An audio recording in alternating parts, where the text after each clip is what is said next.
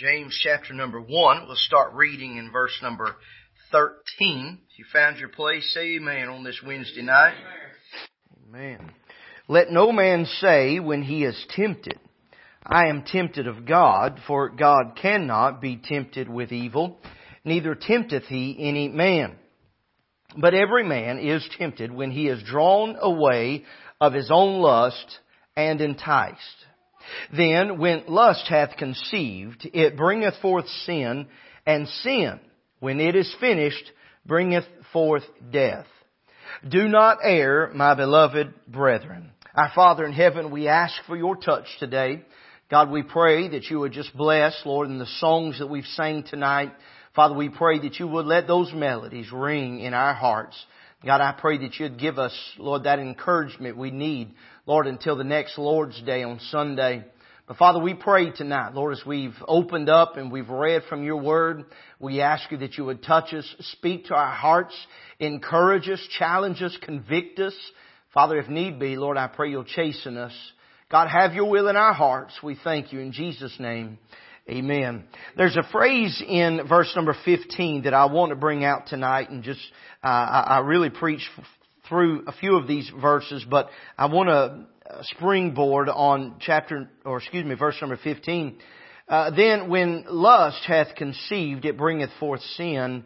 And here's the phrase, and sin, when it is finished, bringeth forth death.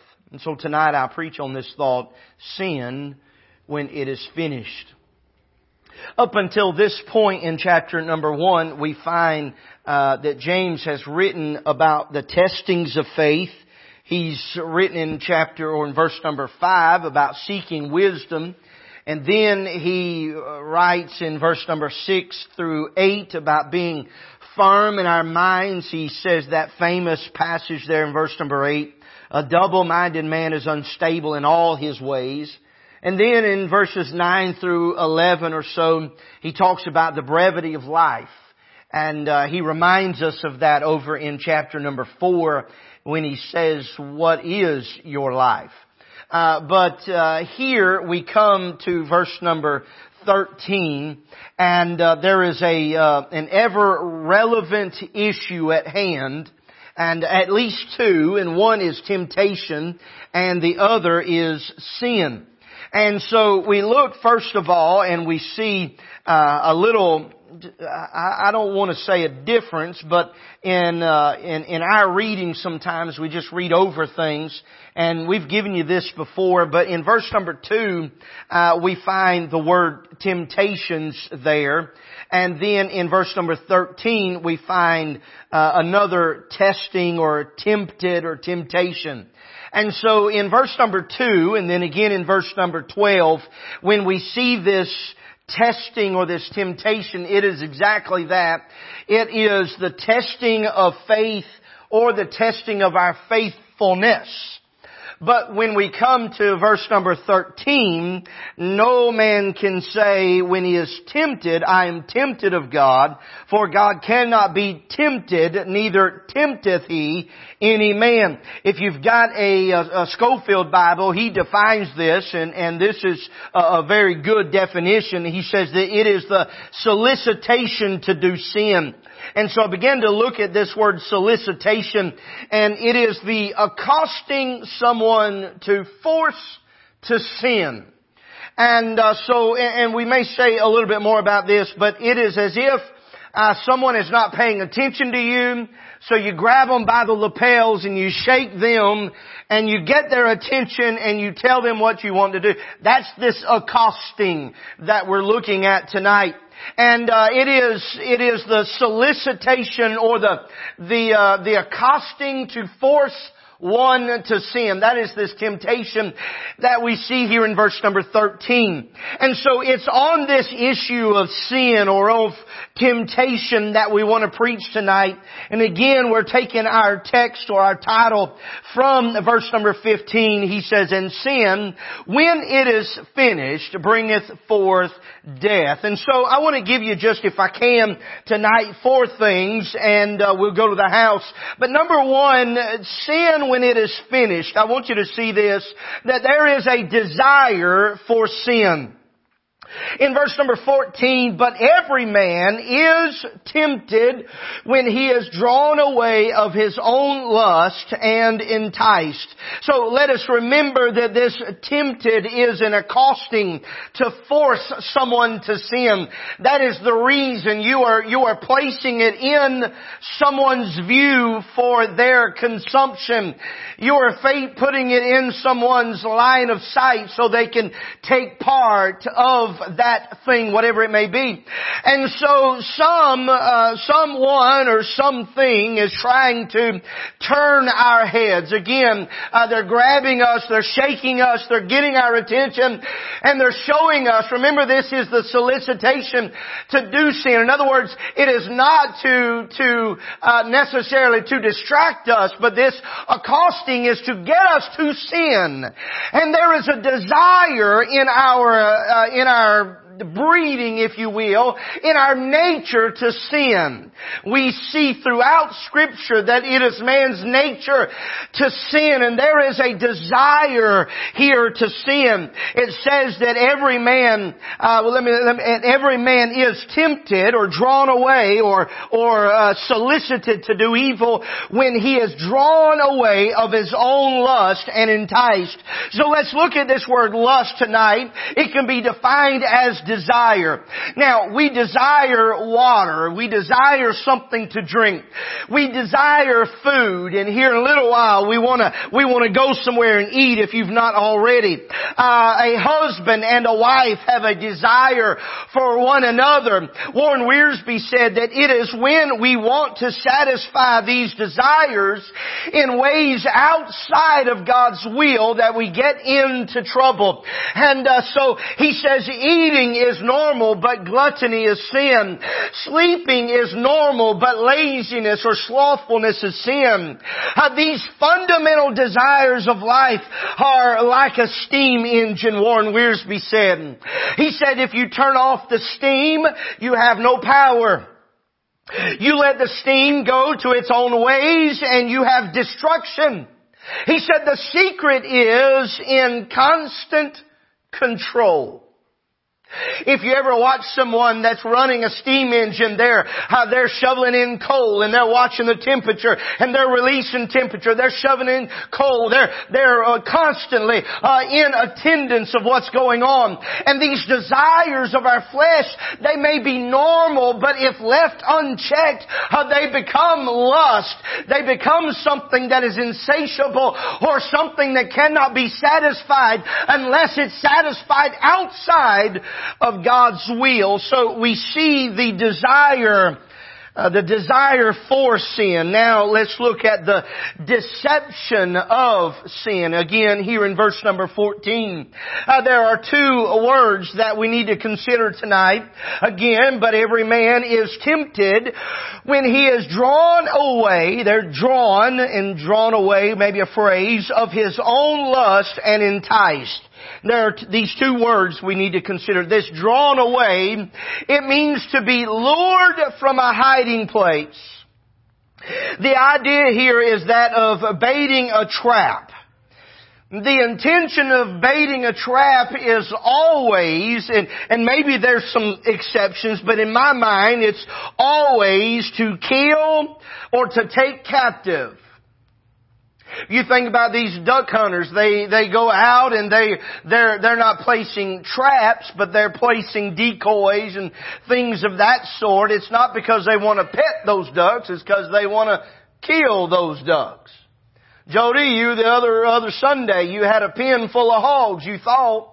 Well, how did you do that? You set a trap, and most likely you set some bait in that trap.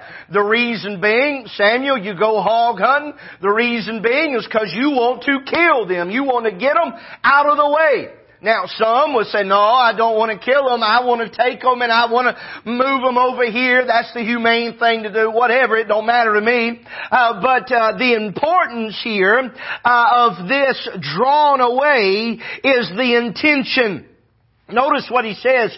Every man is tempted when he is drawn away of his own lusts. There's an importance of having the right desires. I need somebody to help me on this Wednesday night. We ain't here for, for fun of it. then there's importance in having the right desires. If our desires are to make more money, that's the wrong desire. There's nothing wrong with money. But if our desires are to have a better this or a better that, there's nothing wrong with having those things. But if our desires are outside of the things of God, then if we're not careful, those become idols in our hearts and they become things that cannot be satisfied while trying to live for God, but instead can only be satisfied by stepping away from God's standards and God's morals and God's uh, will so that you can find those things that your heart desires on your own. Amen, preacher. Our flesh and Satan will use the, listen, the natural desires of God to trap us. Every man is tempted when he is drawn away of his own lust. These are things that he deals with, things that, and things that you lust in your desires may not be my desires. I have no desire to uh, to do any sort of drug, or I have no desire for alcohol or anything of that sort. None whatsoever. Uh, but there are things that my flesh does desire, and uh, if I am not careful, that lust will become so strong that I am drawn away from God because of it. Our flesh and Satan will use those natural desires that God has designed in us to trap us. Drawn away, lured from a hiding place. Then we see the word enticed. It says that he is drawn away of his own lust and enticed. This is the word, it means baited or to catch by bait. The idea here is baiting a hook. I almost went across the way to my neighbor's house, and uh, before she moved in, this is probably right after we moved in. There was a large hook, and uh, it was uh, tied to a metal cable. The only thing I can assume is they were trying to bait an alligator uh, to bring it up. Whether they were successful, I don't know. Uh, but uh, it, it would be big enough for you to see. Uh, there is there is something on that hook uh, that is is really necessary in in catching that fish or whatever you you are. And I realize some people shave that barb off, they cut that, they clip that barb off because they're just catching and releasing or whatever. Uh, but there, here, this word enticed, it means that you are baiting a hook. And so let, let's keep that idea in mind. The intention, again, just like the intention of uh, luring something from its hiding place and drawing away. The idea there is baiting a trap. The intention is to kill or to take capture.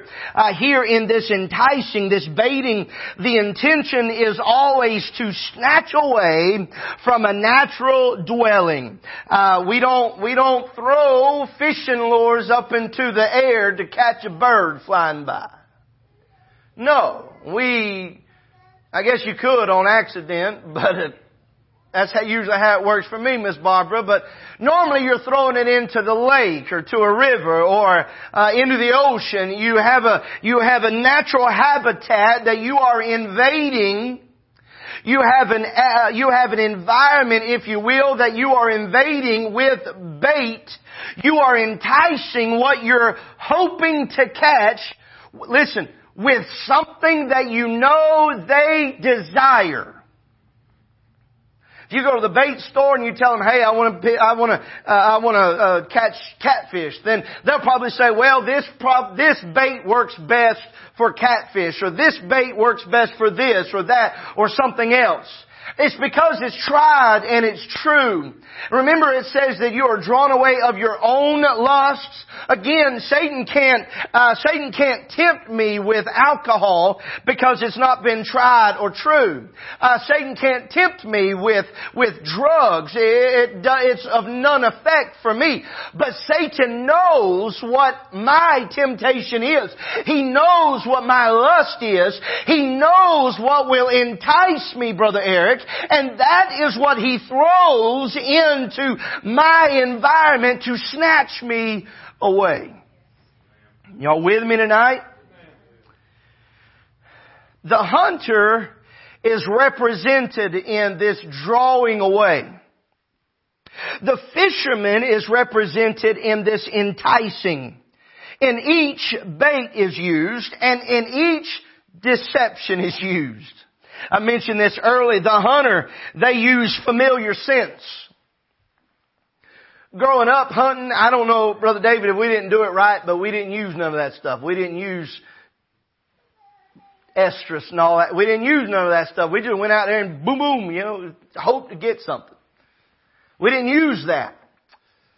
They used dogs. Sometimes they used stands. Sometimes dad, he'd sit in the truck and wait for them to come by and he'd put it in drive and run them down. I, I mean, the, the, but the, the, we, now we use familiar scents.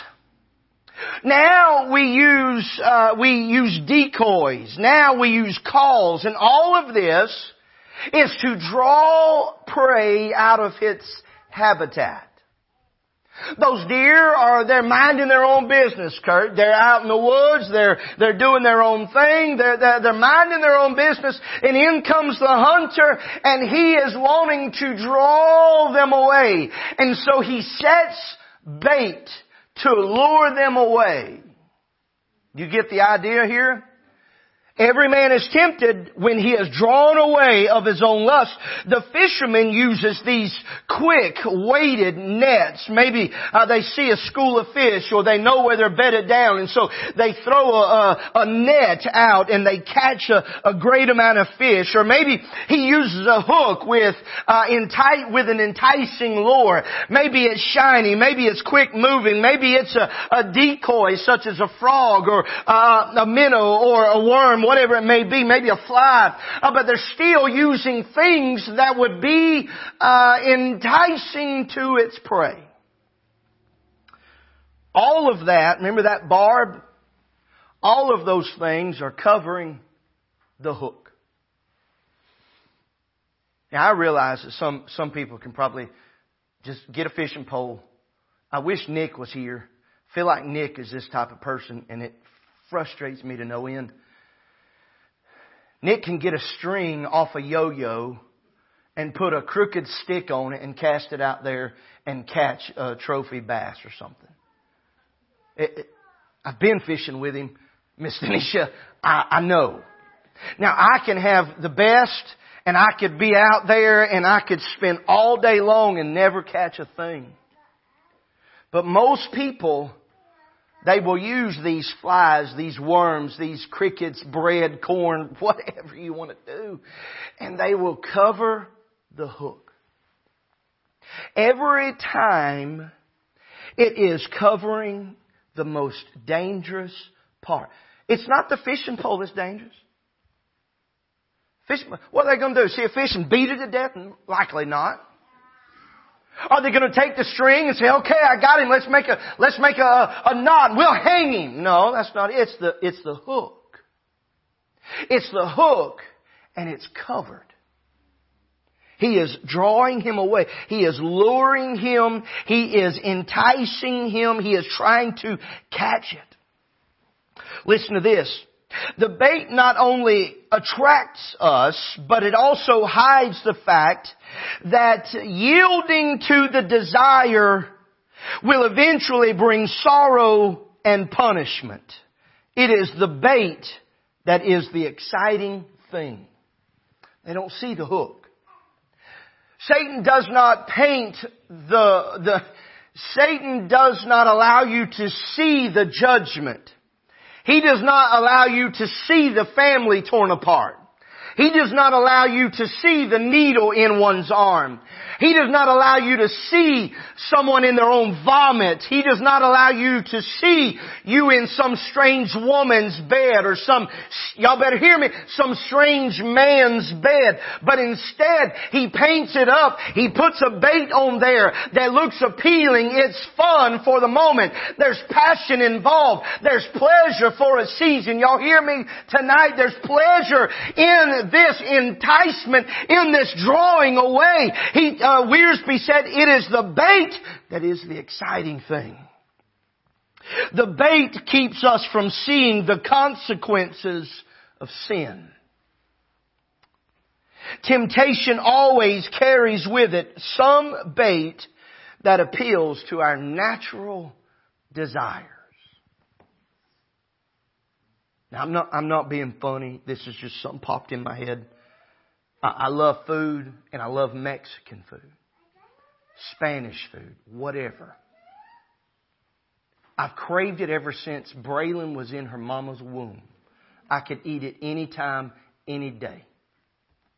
And we've not had it in a month. But tonight, but tonight we're going. And I guarantee you, you know those, those plates Kurt was cleaning the other day and those fajita pans that you saw down at the thing? Man, it put a craving on me. And they're going to bring out those fajitas to somebody next to my table and I'm going to smell that smell. And oh my, it's enticing. Do you understand? There's something on that bait when, when, whether Satan is, is hunting and he is setting a bait, setting a trap to draw you away. It's going to be something that you desire or whether he's throwing uh, a, a bait out with a hidden hook to get you to bite it so he can snatch you away, it's going to be desirable. Satan is pictured in scripture as a huntsman, as a fowler, as an enemy or adversary and a lion. In Job chapter number one, verse number seven, it says that he, Job, uh, went to God and God said, what have you been doing? He said, I've been walking up and down in the earth. In 1 Peter chapter number 5 verse number 8, uh, the scripture says, we all know it, it says that he as a roaring lion walketh about seeking whom he may devour. I want you to know tonight that Satan is still setting traps. Satan is still casting a line out in the midst of lost, but also in the midst of the church so that he can snatch us away. Number three, disobedience in sin. Disobedience in sin. We saw first the desire for sin, then the deception of sin. Now, let's look at verse 15, the disobedience in sin. I gotta hurry. We see here then in verse 15, when lust hath conceived, it bringeth forth sin, and sin, when it is finished, bringeth forth death. Now, in the previous verse, we saw a hunter and we saw a fisherman. James is throwing out some images that they and that we would know. Now he is changing the picture, turning the page, if you will, and he's showing us the birth of a child. And here, because of the desire and because of the deception of sin, disobedience in sin, or if you will, the act of sin is now conceived. Notice what it says, when lust hath conceived, it bringeth forth sin. If I can say it like this, you've seen the trap, but you've not realized that it's a trap. You walk for it, you walk to it, you walk in it, and at that moment, I said at that moment, lust is conceived, and that thing snaps behind you, and you are caught in the clutches of sin. Disobedience in sin is conceived. It says, and um, it bringeth, uh, when it's conceived, it bringeth forth sin. So sin is conceived in this, in this disobedience, but now we find that a child, if you will, going along with this same picture, sin, if you will, is born. It bringeth forth sin. The excitement of the enticement is now come to fruition. That thing that seemed so appealing, that thing that was so enticing, that you finally reached out and you grabbed a hold of and you embrace with everything that is within you because you were so excited about that pleasure uh, for just a moment and you forgot about everything else and you were weak in your flesh, whatever we may want to say, all of a sudden now sin has crept in. But guess what? it, like every child, begins to grow. Listen to what it says. When lust hath conceived, it bringeth forth sin. So now sin is born, sin is evident, but now when sin, sin when it is finished, bringeth forth death. Diso- disobedience in sin, it leads us to this thought that growth is inevitable. It matters not who you are, what station of life you're in. If you embrace, if you are enticed by the lust of the flesh, you are drawn away of your own lust, it will result in sin. And sin, when it is finished, bringeth forth death. Number four and last tonight, I want you to see this. Death by sin. Disobedience gives birth to death, not life. I need to, I need to read that again just so you get it. Disobedience gives birth to death, not life. It may take years for the sin to mature, but when it does, the result will be death. Notice the last part of the verse sin, when it is finished, bringeth forth death. There is no 50-50 chance here. Sin always equals death. It's absolute. Absolute. Romans chapter 5 verse number 12, Wherefore as by one man sin entered into the world, and death by sin, and so death passed upon all men, for that all have sinned. Because of one man's sin, death entered this world and has remained. Romans chapter number 6, verse number 23, the first part. For the wages of sin is death. Notice these definite terms. In Romans 5:12 it says all have sinned. God in His sovereignty can look forward in time and see that man will sin. He can look now and see that man is sinning, and he can look in the past and he could say that man has sinned. But collectively, he can describe it here in Romans chapter 5 verse number 10, 12 and say that all men have sinned. There is no way around it. Then you look at that definite term in chapter 6, verse 23. For the wages of sin might be death. For the wages of sin for some is death. No. For the wages of sin is death. Whenever you are faced with temptation, get your eyes off of the bait and look ahead to see the consequences of sin, the judgment of God. I know I'm a novice at hunting. If you remember, I, I shared with the world on on our Facebook Live thing sometime during the COVID thing. Me holding a holding a fish by the wrong lip, didn't I, Brother David? Do you remember that?